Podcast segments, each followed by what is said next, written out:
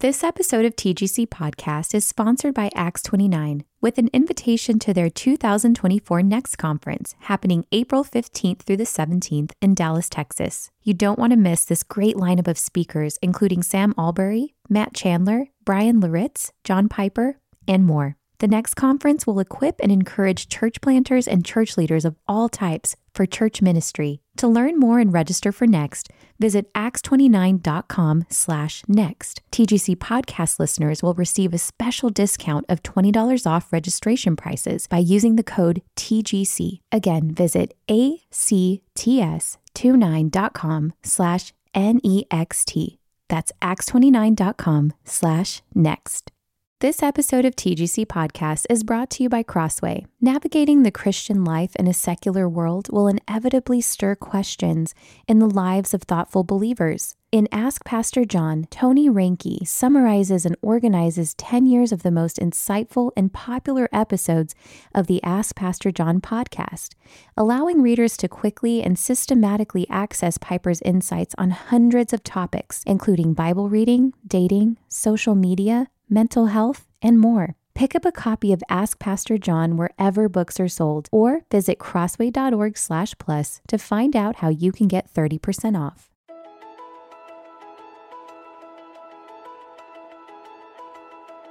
You're listening to the Gospel Coalition podcast, equipping the next generation of believers, pastors, and church leaders to shape life and ministry around the gospel. Today, we bring you a breakout session led by Harold Kim on bittersweet sovereignty in Joseph's story and ours. This message was originally delivered at TGC's 2018 West Coast Conference in Fullerton, California. So let's go right into the scriptures. If you have your Bibles, let's turn to the book of Genesis, chapter 37, uh, verses 2 through 8. Let's begin there, and then I've just got a couple more verses after that. All right, Genesis chapter 37, verses 2 through 8. This is God's word. These are the generations of Jacob. Joseph, being 17 years old, was pasturing the flock with his brothers. He was a boy with the sons of Bilhah and Zilpah, his father's wives. And Joseph brought a bad report of them to their father. Now, Israel, who is also Jacob, loved Joseph more than any other of his sons because he was a son of his old age, and he made him a robe of many colors. But when his brothers saw that their father loved him more than all his brothers, they hated him and could not speak peacefully to him. Now Joseph had a dream, and when he told it to his brothers, they hated him even more. He said to them, Hear this dream that I have dreamed. Behold, we were binding sheaves in the field, and behold, my sheaf arose and stood upright. And behold, your sheaves gathered around it and bowed down to my sheaf. His brothers said to him, Are you indeed to reign over us? Or are you indeed to rule over us? So they hated him even more for his dreams and for his words.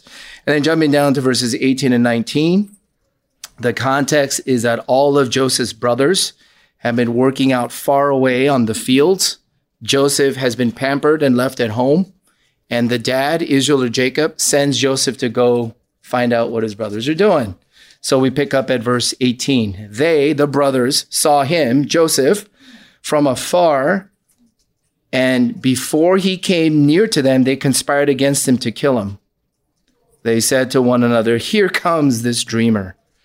Okay, in the last just three verses, it's actually the conclusion of the book of Genesis, chapter 50, verses 19 to 21. After many, many moons have passed, Joseph has risen into second in command over the kingdom of Egypt, like a vice regent or prime minister. All of his family members and his brothers come fleeing to Egypt because they have been literally starving to death because of a famine. And here is the part of reconciliation when his brothers recognize that their long lost brother Joseph is indeed a ruler of this kingdom. So, verses 19 to 21 of chapter 50. But Joseph said to them, Do not fear, for am I in the place of God? As for you, you meant evil against me, but God meant it for good. To bring it about, many people should be kept alive as they are today. So do not fear. I will provide for you and your little ones. Thus he comforted them and spoke kindly to them. Okay, this is God's word so far. Um, this this book of Genesis uh, actually takes how many chapters to talk about creation? Chapters one and two, and then chapter three brings about the complete devastation of the fall. So two chapters on the creation of everything, the heavens and the earth, and all the plants and all the fields, and of course, man and woman, Adam and Eve, made after the image of God. Two chapters. Some theologians would argue after the ruinous fall, and then, of course, the flood, you have a story of what we call recreation. God starts all over again with the family of Noah. So you can say the whole creation of the world and starting all over took us right up until about Genesis 8 or 9. And again, depending upon what kind of theological background you're from, some people will say, well, the creation of the entire world is, or the age of the universe is like 6,000 years old. Those are young, young creationists. You believe the, the universe is very young. Other people who think that Genesis is poetic, but very little about God has created everything, uh, will say it's not 6,000 years, it's at least billions of years or trillions of years, so on and so forth. I'm not here to stir a debate whatso- whatsoever.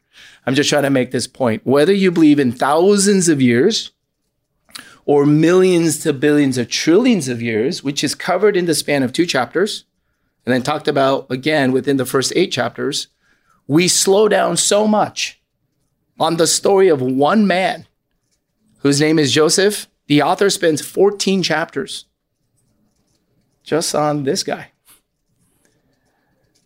Thousands of years, billions of years, but why do we slow down so much on the life story of Joseph? Is there a gospel that comes shining through according to the life story of Joseph? I do believe there is just tons of tons and riches of here, uh, here, uh, so many insights I'm obviously going to try to concentrate just with the time that we have. Just three angles or elements to the life story of Joseph that I think is not only personally has comforted and sustained and saved me over and over and over again, but also it has very much strengthened and saved my life in ministry. And I hope it does the same for you. Three elements from the life story of Joseph. First, the sins of the family. Second, the title of the seminar bittersweet sovereignty. So sins, sovereignty. Third, last but not least, salvation. All right, real simple. So sins, sovereignty, salvation. I'm just going to point out three, three repetitive themes in Joseph's life. First, it is unmistakable that Joseph and his dad Jacob and all of his brothers suffered from the sin of favoritism. Favoritism. Jacob played favorites. Now, why was Jacob a dad like that? Why did he so almost unabashedly, foolishly let all of his other sons know Joseph was his favorite? That's because Jacob, I'm not going to do a lot of psychoanalysis, he himself had a very poor, dysfunctional father. Jacob, uh, the scriptures record, was not loved. He was not loved. His father was Isaac. Isaac loved Esau, the hunter gatherer, the male specimen, obviously hairier, maybe more sporty. He did not love Jacob. And so, with that kind of uh, what you might say, father wound, a father gap from the day that you were born, where you are clearly disfavored, Jacob will turn around for the rest of his life and he will try to cling on to something or someone that will give him significance, worth, identity, and value. And so, because Jacob was not properly, adequately loved by his father Isaac, he one day finds this beautiful woman by the name of Rachel, and he absolutely falls head, head over heels for her. Because when he sees Rachel, he thinks, This is what I've been living for. She is going to make my life worth living. And he makes an arrangement with her uncle by the name of Laban, who's a trickster. And Laban has Jacob work for seven years. And on the wedding night, he does not give him Rachel, he gives him Leah, the other sister. That's kind of horrific. It's kind of a pretty cruel trick. And then the scriptures go, go on to say that Jacob worked another seven years. So he worked another seven years for the love of his life, Rachel. And do you know that the Bible, of course, understands romance and all the biochemistry of this way better than we do? It literally said in the book of Genesis that when Jacob worked for Rachel for the love of his life, quote, it said, it seemed like days. It seemed like days. So seven years went by just in a blink of an eye. So let's just go figure. A young, young child, a young man who is never validated or noticed or proved and loved by his own dad, Isaac, grows up to become a young man and finds the love of his life, Rachel, ends up working 14 years for her. What do you think his life is going to be all about from that point? It's all about Rachel, the love of his life. This is important background as to how you and I can better understand that Jacob was not just a, such an atrocious, awful father. He's a normal father. He's a normal father. He favored Joseph because Joseph was the son of Rachel. He favored Joseph because he was the son of Rachel, Rachel, the one who made his life complete. And he started to play favorites. He started to play favorites. You know, sin is not just doing wrong things. Here at the Gospel Coalition, I'm sure that comes out in many different expressions of forms. Sin is not just committing obviously wrong things, sin is turning good things into God things. Sin is turning good things into God things. So I told you I've got two daughters. I love them both so much, but I love them differently. But imagine if every day I woke up with my first daughter, every morning I said, Hi, beautiful. Hi, beautiful. Good morning, beautiful. You're so beautiful. You're so smart. You're so great. Then, God forbid, with my second daughter, every morning she can hear me tell the first daughter, Good morning, beautiful. But I go to the second daughter and say something like, Good morning, butthead. Or good morning, less than the first.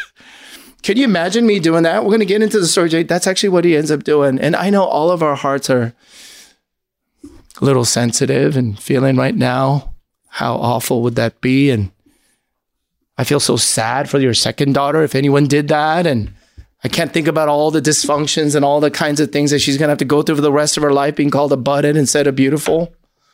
Can I suggest something else to you? It might be scarier for the first daughter and the kind of dysfunction she will have to face for the rest of her life if all she heard from her parents in her entire life and never the reverse hi, beautiful, hi, intelligent, you do everything right. Now, you know, this is a simple rule in parenting. If you make your children feel like they are the center of the world, you are in for a world of trouble. And Joseph was the spoiled, pampered, overloved child. See, there is such a thing as you can overlove.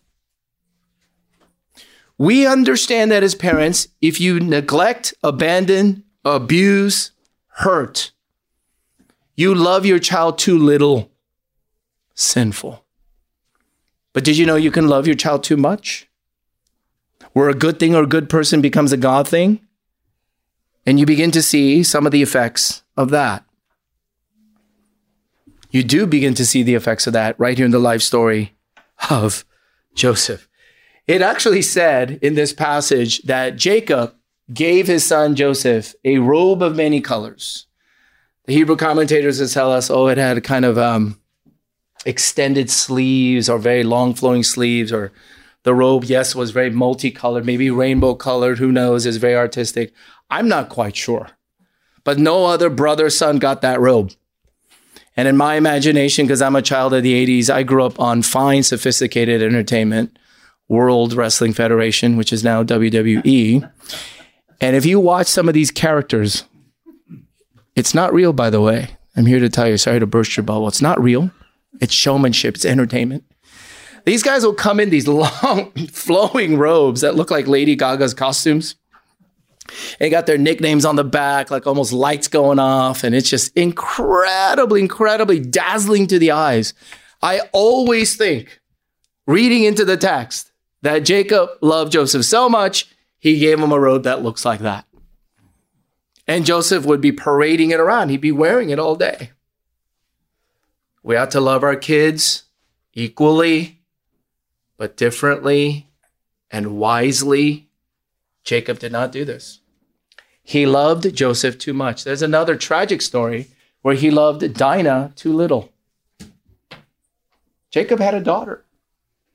She was violated and abused in some of the worst kinds of ways. You have no mention about Jacob doing anything about that. And that, of course, trickles down where the brothers have to take that into their own hands.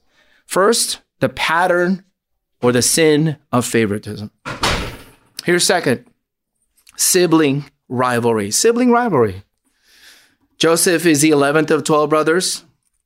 And we read in the first verse, what is he good at? What is he good at?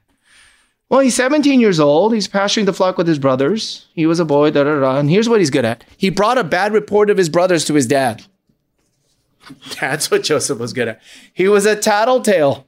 He was a teacher's pet. Why wouldn't he be? He's wearing the robe. He's clearly feeling confident he can get away with anything he wants. He can do no wrong in his father's eyes. And so we begin the story that at the age of 17, that Joseph was the good kid, always the good kid, and he tells bad things about his brothers to his dad. We only read for the sake of time the first dream that Joseph has. He actually has two dreams, and these are truly charismatic, God inspired, God revealed dreams. I mean, it literally was God gave him these dreams. So there was nothing wrong with the content of the dreams, but hear me close. When you're 17 years old, you don't communicate too good. I mean, God could give you a dream, a vision for your life, and it could actually change the whole world, which it would. But when you're 17, mm, you know, it might come out just a little bit arrogant, like kind of showy, bragging. And so we just read the first dream is about sheaves bowing down to his. And then the second dream is about basically all the stars bowing down to himself. It's a clear picture. Not only his brothers, but his parents would one day come and bow before him. And so this was sibling rivalry at its best. A bratty, ambitious, driven, good moral kid, and he brags about it openly. Rivalries, rivalries. So this is what's going on in Joseph's family. He was clearly favored, and then there was rampant sibling rivalry. We have tons of rivalries, right? Tons of rivalries. Um, political spectrum, of course, we have the right versus the left. We have Democrats versus Republicans. Um, not going to talk too much about that beyond that, but it is maybe as polarizing and as vicious as we've seen in some recent history. Uh, we have sports rivalries, right? I love God, I love you. That's why I'm not watching a game. I'm here with you. There's sports rivalries. I, I lived on the East Coast for 10 years. It's East Coast versus West Coast. They're like rappers in conflict versus which one's better. This even gets into churches, doesn't it? It's like theological camp rivalries. At least as long as you're within scriptural evangelical core beliefs, there's denominational rivalries, there's confessional rivalries. There are so many peripheral petty things that can get in the way that actually destroy our witness as Christians together. There's rivalries. And I don't think this is particularly a cultural thing endemic to a certain culture. You're of a certain personality type or it's just a traditional thing you've been used to, or America has just fallen into the worst of times only at this generation. No, it's been throughout the all of time for all of humanity because it's not just a biochemical cultural thing, it's a sinful thing. It's a sinful thing. Because again, when we make good things into God things, and if anything else but God replaces what he deserves, I can make anything into a God thing, and I can look down and criticize and divide and scoff against and dismiss anyone who does not have this God thing. Or I can continue to envy and lust after and get very angry and resentful if I don't get what I think is a God thing, and that person has a God thing and I don't have it. That's rivalries. Right? Brothers, sisters, sons and daughters, cousins, uncles, aunts, co- you name it. You can be rivalries about anything. At, at, at, our at our church, um, people are civil enough and sophisticated enough because we're upper middle class. We're a very suburban church. In a suburban church, it is so obvious that people are trying to keep up with status, keep up with. Oh, did you did you hear about so and so? I saw it on Facebook. I can't believe they went there for vacation. they're talking about how much it would have cost. Talking about what kind of resort they would stay at. They were talking about how much the planes would cost. They're just, and secretly in our hearts, oh, they, wow, they can vacation like that. Or we talk about other people's marriages. We talk about other people's kids. Oh, they make more money. They get more recognized. They got that award. Oh, people just like this person more. People doubt and kind of spoil this kid, not me. And the rivalries go on and on and on and on. Here is what is a little bit eerie about the story of Joseph. I hope you caught it because I paused when I read it. Hebrew storytelling usually is very straightforward, is very simple. But he said a word three times, and we only read the first like seven or eight verses. The word hate came up three times. Remember that? Because of favoritism and sibling rivalry, it says they, the brothers, hated him even more. Hated him even more. They hated him even more. Question Where do you think that kind of hatred comes from? How does it originate? I suggest you it's from jealousy. It's from simple rivalry.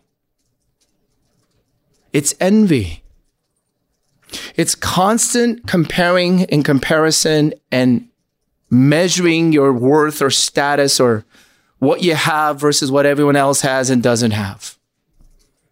And these brothers who were clearly exposed to the favoritism of their father felt envy and jealousy and it got out of control. It festered. It was never addressed or resolved. And it turned into murderous hate. Murderous hate.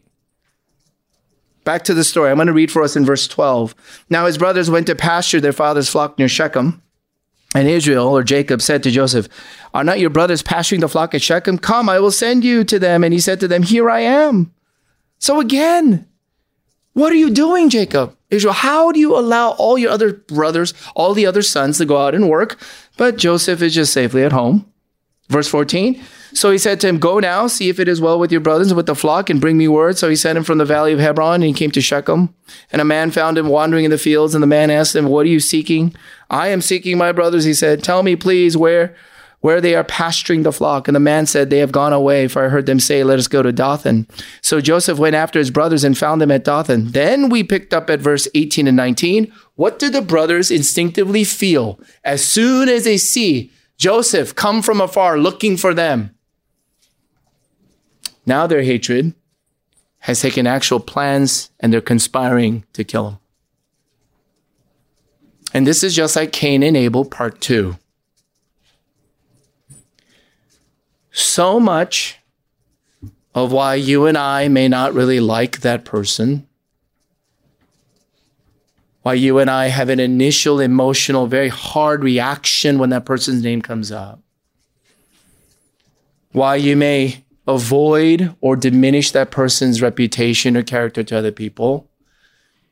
If you look under the hood, it might be envy, and envy unresolved can become full blown hate.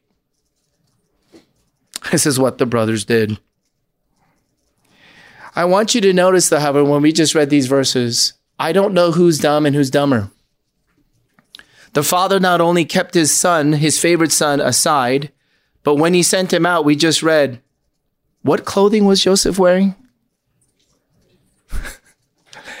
he went out in those WWE robes. He went out parading with like Lady Gaga costume and feathers coming out of his shoulders. No wonder the brothers conspired to kill him. Not only because of a dysfunctional, foolish father who makes good things into God things, but Joseph, at his young, tender age, was very bratty, egocentric, ambitious, and didn't know any better. Two patterns of sin so far favoritism, second, sibling rivalry. Here's a third, just last one. There's so many, but we've only got time for a third. The sin of cover up, the sin of cover up. Later on, what happens is that the brothers actually sell him off. Instead of actually killing him, taking his life, they sell off Joseph to a pack of travelers or or traders going down to Midian or to the land of Egypt. Reuben, one of the oldest brothers, returned and he saw that Joseph was not there. He was really grieved, but he did figure out that his youngest brother, younger brother Joseph, had been sold for 20 pieces of silver. Now the brothers all had to concoct a plan to cover up their crime, to cover up their offense of actually betraying and literally selling off their brother. What they did is they took the coat, they slaughtered a goat, dipped the coat in the goat's blood, dragged that coat back to their aging father Israel or Jacob, whom they knew favored Joseph and would have his heart torn apart. Now, here's how brutal and sick this story gets. And I like it because it's so, there's so much realism here. The brothers, their hatred for Joseph was so great that it far outweighed watching the heartbreak of their dad. Their envy had become so murderous and so vicious, they would rather watch their dad fall apart they would rather cover something, fake it, lie about it, than to come clean that he was not killed, he was sold. This is how great their hatred goes. And this is just like Adam and Eve, who got fig leaves to cover themselves. They hid. They tried to hide because of the guilt and the shame of sin. We have an awful tendency to cover up things rather than come clean and confess and repent to them. Oh, but my dear friends, this afternoon, I do want you to know you cannot outrun or you cannot escape scriptures. If you cover over crimes, you cover over sins, you're mounting more sin upon sin. If you lie, you got to lie some more. If you've gotten into trouble, you don't come clean with that, you mount more trouble upon trouble. It just escalates. And a lot of us do this. We do do this, especially in Asian Eastern cultures, which by the way, that's the culture we're speaking to here in Asian Eastern cultures, so often I might say, kind of Asian American Ministry 101, one of the greatest difficulties in trying to reach those of Eastern cultures and ministering to those in Eastern cultures is I will usually be the last person to find out when a problem is really that bad. I will only hear about it as a pastor when it's almost too late. So there could be a marital issue. There could be an addiction issue. There could be a suicide issue. There could be a depression issue. There could be a mental health issue. There could be a relational falling out issue. And it has absolutely wreaked havoc at our church. We'll never really get over it, but we do want to get better at it. It's become a part of us. And I tell you, ladies and gentlemen, in the life story of Joseph, nothing gets better as long as it's covered. Nothing improves here when people don't come clean. And that's what Jacob's family, his sons, all did. So when they come back to Jacob, he's tore his clothes in verse 36. He weeps aloud. He goes through the whole mourning and grief demonstration. But notice how the brothers would care less that their father is being ruined as long as they can get rid of Joseph. Before we get into sovereignty, I just want to make one note to differentiate. Later on, when these same brothers who backstab and betrayed, they did not have their brothers back. You see, that is what Joseph learned firsthand from his brothers. They betrayed him. They didn't have his back. Later, you might be confused because it's 14 chapters. How elaborate and how long it takes for Joseph to reveal his true identity to his long lost brothers. He actually purposefully tricks them. He doesn't show that show them who he really is from the start. Why does he do that? Why does he do that? Because there's a big difference between forgiveness and reconciliation. Of course, this is for racial reconciliation as well. Forgiveness, Jesus calls us to forgive, not to hate from the heart and to pray for your enemy and to basically not hold that debt over someone. That's forgiveness. It's hard. It's hard. Reconciliation, however, is an absolute different extended process where even though you have forgiven someone, you don't want them inside your house. Like when we used to have babysitters for my two precious daughters, and I figured out that my babysitter did something inappropriate with my daughters, we caught it on our security video camera. As a Christian brother or father or person to this babysitter, depending upon it, at least if it was not a crime. Hopefully, if it's a crime, I probably got to report it. I can forgive the babysitter, but I'm not going to hire the babysitter again anytime soon. I'm not reconciled with the babysitter until that babysitter has gone through real repentance and change of life. You know, you're not going to be best friends again. Like, you're not going to be remarried after your divorced spouse. You're not going to go close to someone until you can forgive from the heart, yes. But you cannot reconcile until you see a change of heart in the other person. And here's what Joseph had to see from his brothers. And you know the great test that sends Joseph over the edge, in which he is provoked? He has to cry behind the scenes, and he actually comes forward and reveals himself to all of his brothers. Do you know what sent him over the edge? It's when he tests his brothers Are you going to get your other brothers back? He actually holds back their youngest, Benjamin, also born of Rachel. And when Joseph sees that his brothers, who used to sell him out, who betrayed and backstabbed him, someone actually steps up and is willing to sacrifice himself for the life and the welfare of another. Joseph's heart breaks and they are reconciled. Oh, but these are sins of the family. I don't think they're unique to Joseph. Favoritism, rivalries, and then constant, constant covering up. But thank God the story does not end here. There's another marvelous overarching theme that is revealed, and that is the sovereignty of God. The sovereignty of Joseph's God. Whose sin? Whose sin? Whose sin is this? Whose sin was all this ginormous mess? It's not God's. It's never God's. God does not tempt you. He does not rejoice in any of the evil doing. He does not even rejoice in the consequences that come from my sin. It's not God's, it's all of ours. It's because of our envy, our insecurity, our jealousy, dysfunctions passed down into us, which we turn around and do the same hatred, pettiness, bitterness to go and destroy one another. It is all our fault. It really is all our fault. It's all of Joseph's fault. It's all of Joseph's parents' fault. It's all of Joseph's brother's fault. But question, even though it's all our fault, is God sovereign enough that he can overrule it? That somehow God can even use it.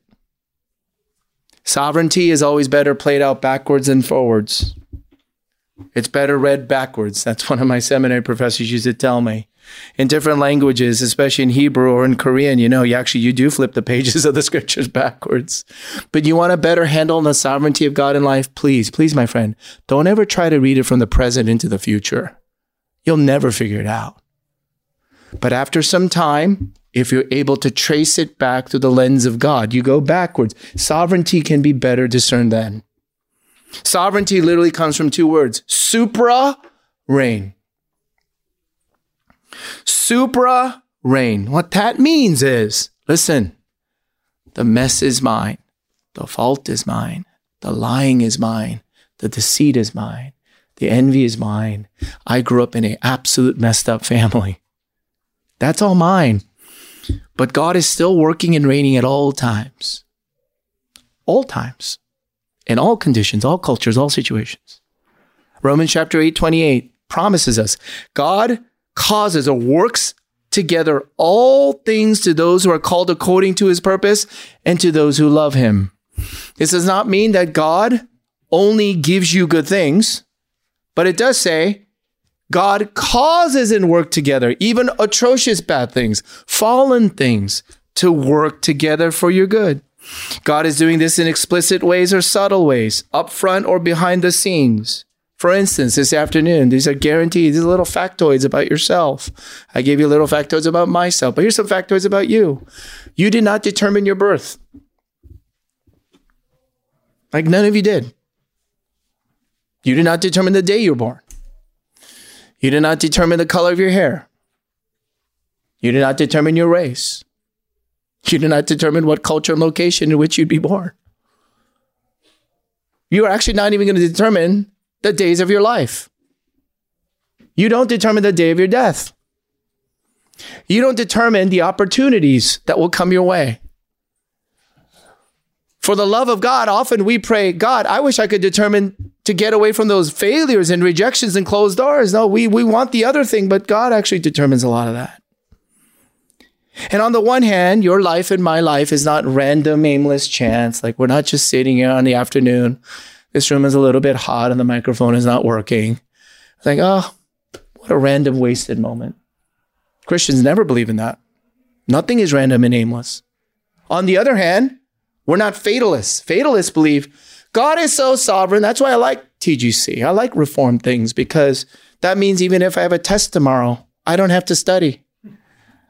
I can just pray, Lord God, God of Isaac and Jacob and Abraham, God of Jesus who rose from the dead, just show up tomorrow. I'm going to study nothing. I'm just going to sleep and trust in you.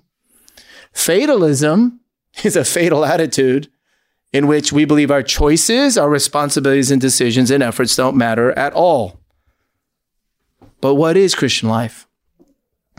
It's where, even in the midst of devastation, heartaches, even when your own family members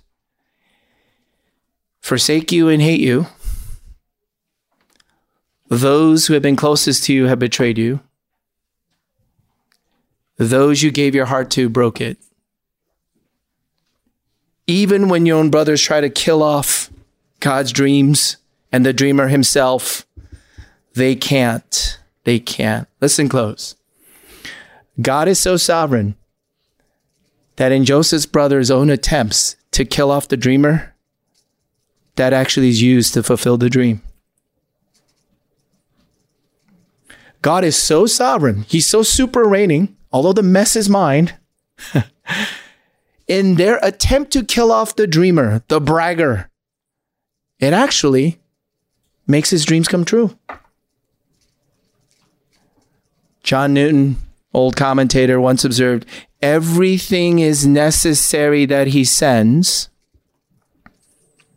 nothing can be necessary that he withholds. I don't know if you believe that, but it's absolutely true in the life story of Joseph, and it's true in your life if you're a follower, believer in Jesus Christ. Everything is necessary that he sends. Nothing can be necessary that he withdraws. And I'm talking down to the details. I'm not talking about generalities. We're down to the details. Joseph could not be killed. God would not allow him to be killed. He had to be taken.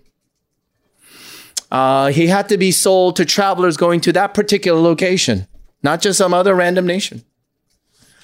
Joseph had to be imprisoned under an officer by the name of Potiphar, whose wife was crazy. Joseph had to be misaccused. Joseph had to interpret someone's dream perfectly, and the first guy forgot that Joseph interpreted his dream perfectly in prison. We're talking all the way down to the details that Joseph's God is that sovereign. And it's really, really easy to believe in God when things are going well. Hallelujah. Give all glory to God. Every good and perfect thing comes from Him. All the credit, all the honor belongs to Him.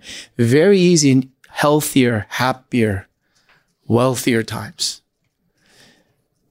But can I ask you, my friend, this afternoon, if you have a hard time believing in God, when things are hard, when things are falling apart, when things are failing, when things are actually breaking your heart, then I would suggest you, if you have a hard time believing God, then I don't know if you have Joseph's God.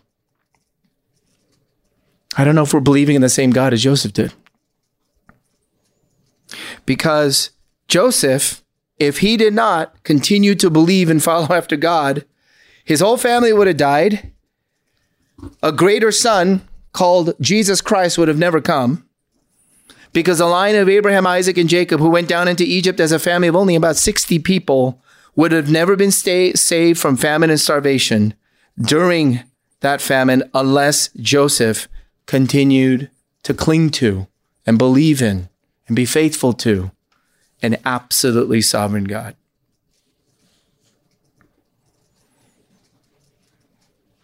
I have somewhat of a uh, younger church, probably average age is maybe early 30s. Um, you know, lots of weddings, lots of young kids. It's crazy. But look at this crowd. Of course, it's more diverse in age and it's great, more diverse in backgrounds. And I just don't have to tell this audience. Is there anybody here who has never faced evil? Like you've never suffered a loss? You know, I say that to younger folks because I just say, you haven't lived long enough. Sorry to be such a downer. But if you just, if you just live longer, Joseph's story is not abnormal. It's not atypical. Who here hasn't been lied about or stolen from or betrayed or taken advantage of or forgotten or marginalized, dismissed, thrown away, spat upon, ridiculed, not loved, never favored. You just feel all alone. Who here has never felt that? I want you to look deeper into, into the life story of Joseph. Do you know in his prime years, from the age of about 13 to 30, is when he was locked up in prison? 13 to 30. And Joseph somehow continued to cling to and believe in the absolute sovereignty of God. This young man's life has predominantly been spent being sinned against, harmed, violated. Evil has been continually been done to him. And yet, he doesn't get bitter. He does not give up. He does not give up. He does not give up. He does not give up. He does not wallow in self pity.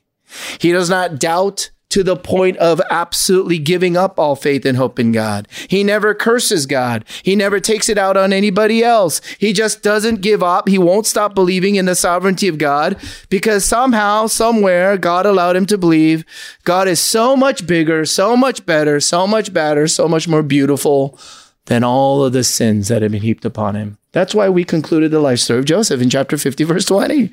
He actually told his brothers, Hey, you know, all the evil you did against me, you know, all that mess, you know, all that heartbreak, you meant it for evil against me, but God meant it for good. To bring it about, many people should be kept alive as they are today, as they are today. God meant it for good for Joseph. By the way, he's no longer spoiled and bratty. He'll never brag again.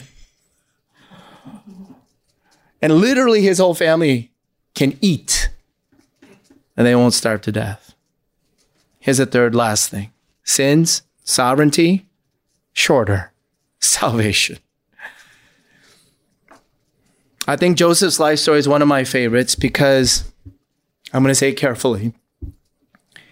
It demonstrates to you and me do you know that the end meaning or conclusion to your life is not going to be based upon how many times you sinned?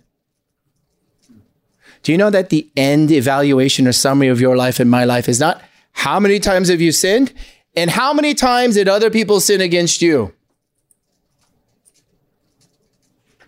That is not going to sum up your life. Not if you're in Jesus Christ. Because what matters into eternity, and we find it from Joseph's story, it's not how many times you sinned or how many times other people sinned against you.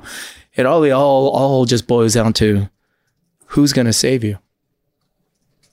Who is your savior? Because God loves loves to actually not only rewrite stories, he's going to rewrite a better story through your brokenness. It's through the weakness and heartache. Let me you know your greatest worry or your greatest weakness? You know the thing that you've been struggling like the thorn in your flesh? If you just stay in ministry or church a little bit long enough, you're going to wake up one day and find out, you know, God, I never knew that my battle with eh, depression or anxiety or tragedy or trauma was going to be my greatest asset, was actually going to become the greatest strength in ministry. And people are somehow going to be flocked and attracted and healed by that. Not my strength, but what God in His sovereignty did to save me and continue to save me in my weakness. Do you know how I know God always does this? Not only Joseph's story, but mine and yours. Because ultimately, God Himself came in the person of His Son Jesus Christ, who got rejected, forsaken, spat upon, thrown down, and left for dead There's a lot of parallels between Jesus and Joseph. 12 boys, 12 disciples, sold out for silver coins, sold out for gold. I think most glaringly similar is that just like Joseph was forsaken by his own people, the very brothers and chief priests and Jewish elders conspired the same in Matthew chapter 26, verse 4. Just as Joseph suffered but continued to believe in silence, so did our Savior. And the essence of the gospel of Jesus Christ is that God used evil deeds against his anointed chosen one. And he used it to actually save the very people who killed him. God uses evil deeds of the very brothers and enemies of Jesus Christ to actually come and save his people forever. Midlife is for real. I'm in my mid 40s, on the tail end of the second half of mid 40s. People warn me about midlife, but it's like them warning you about what's it like to have kids. Doesn't matter what they tell you. Because when it hits, you're like, oh, this is way harder than I thought it was and better at the same time. It's the experience of it. It's just crazier than theory. Anne Lamott is an is a author up in NorCal, and she revealed this about her midlife about with midlife crisis. Here's what I've come to learn in my midlife crisis. Number one, everything falls apart. Number two, I keep trying to put it back together, trying to be my own savior. And then number three, the greatest difference between God and me is he never thinks he's me. The greatest difference between God and me is he never thinks he's me. In 2011, I had two pastor friends, one closer to me, another I knew just by uh, as a colleague, by contact. But uh, within the span of three or four months in 2011, both pastors had to bury their wives at the age of 40 because of an illness. Uh, the first pastor, he said goodbye to his lovely wife because of scleroderma, which is an autoimmune disease. Um, and she died around the age of 40. And the second pastor, by the name of Daniel Chong, said goodbye to his first wife, Maria, spunky, incredible girl uh, from Brazil. And at the eulogy, uh, he shared this, which I will never forget. He said, You know, in your early 30s, when you go visit a hospital as a married couple, uh, this is an exciting journey. You're just, you're hoping for good news, hoping for good news. Uh, that life has been conceived and life could be born and by, by the miracle of God. But for Daniel and his wife, Maria, uh, every hospital visit was a dread because she had stage four breast cancer. And every hospital visit was just anxiety filled and as draining as could be. Because so many of those visits was about remission. So many visits was just temporarily saying, "Oh, it's going to get a little better." But of course, ultimately, they knew they knew what the conclusion would be when you have stage four cancer. And on one particular day, Daniel shared how his very strong, spunky wife just fell into his arms at home and she just wailed and she said, Daniel, I can't take this anymore. I can't take this anymore. There's no way God could love me to put me through this. So, a pastor's wife, of course, being so honest and in touch with what she's been feeling, there is no way God could love me through this. And then Daniel shared just moments of silence passed. And he really does think that the Spirit of God came down and fell upon his wife. And then she looked up, blinked, and said, No, but that can't be true. Jesus died for me.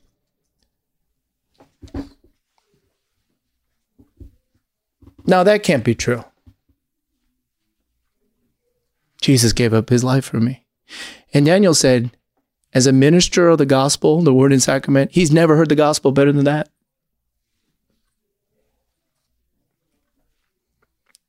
Have you?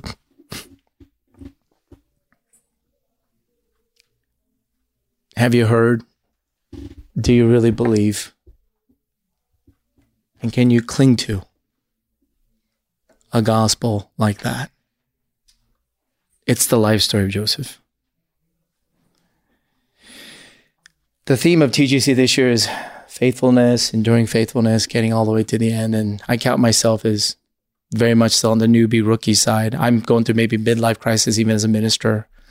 This is my second full time pastorate. So I've been at it maybe, maybe now close to 16, 17 years. So I'm still kind of young and midlife, but man, I, I, I, I cannot tell you in how many different ways that without the actual functional, and I would include the feeling of God's sovereignty and comfort, I have no idea what else would get me to the end. How can we finish well? Mm. We come back upon the bedrock of Jesus Christ, who was crushed for us, forsaken for us.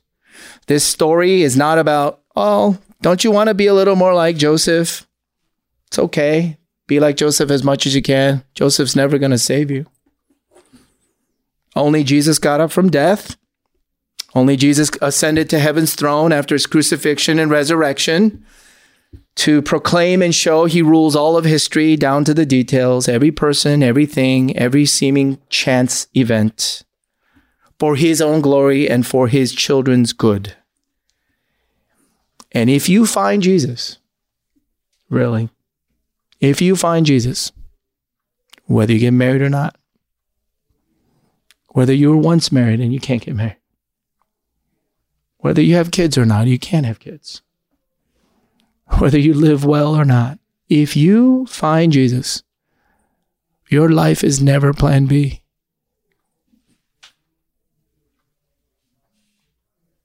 You are never on plan B. You're God's dream come true.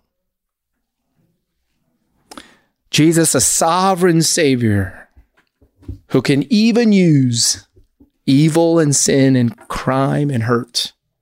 That's all mine. But He can overrule it and use it for good. This is what it means to become a Christian. You pray, Jesus, save me from my sin. I give up sovereignty. I give up reigning and controlling and running my life. I want you to do that because you do it so much better. And you do it with so much more love. Your life for mine. Let me conclude with the words of the Heidelberg Catechism, question and answer number one. I don't know anyone who's ever put it better. Here's the question, here's the answer. We're done. What is your only comfort in life and in death? There's the question. There's the question. What would you say to other people? But you know what? Here's more important to you and to me. When you're going through the worst of times, what do you say to your own heart? What do you say to your own heart? At our church, we're going through a series of how do you find and follow Jesus in the midst of all kinds of feelings. We went through grief, anxiety, depression. We're going through everything. And one of the themes that I'm trying to teach and teach myself do you know the most important influential preacher you'll ever listen to? Do you know who that is? Do you know who that is? I can't wait to hear Ligon Duncan tomorrow. I love Stephen Um. There's a guy by the name of Tim Keller. He's not famous. So and so Piper. So and so Mr. Edwards. Wonderful. But do you know the most influential, important preacher you'll ever listen to? It's you. It's you. It's you. The only question is are you a good gospel preacher to your own heart? Because your heart is going to rage. You're going to listen to and talk so much nonsense and lies to your own heart for the rest of your life if you don't learn to put biblical gospel words and be able to get a hold of your heart and preach to your heart Apply it to your heart, rebuke your heart, comfort your heart, soften your heart. Love on your heart the way that God wants to love you. So here's what we should say What is my only comfort in life and in death? That I am not my own, but belong body and soul in life and in death to my faithful Savior Jesus Christ. He has fully paid for all my sins with his precious blood and has set me free from the tyranny of the devil. He also watches over me in such a way that not a hair can fall from my head without the will of my Father in heaven. In fact, all things must work together for my salvation. Because I belong to him, Christ, by his Holy Spirit, assures me of eternal life and makes me wholeheartedly willing and ready from now on to live for him. Amen. Thank you for the life story of Joseph, but thank you, God, for bringing the life story of Jesus. Sovereign, saving Jesus, even amidst and through and over all the sin. Let me pray for us as we close. Let's pray. Father in heaven, we thank you for the riches of your word. And we thank you for all the different ways that you come and you seek us out to touch us and teach us and change us and comfort us, rebuke us, correct us in ways that only you know about. And it's in the ways that we need most. Lord, I pray for every brother and sister here. Thank you for bringing them to the conference. We thank you that you're sovereign enough. You brought us all together to spend a little bit of time before you. And by the power of your Spirit, Lord Jesus, please take a hold of our wayward, tiring hearts. Heal it and soothe it.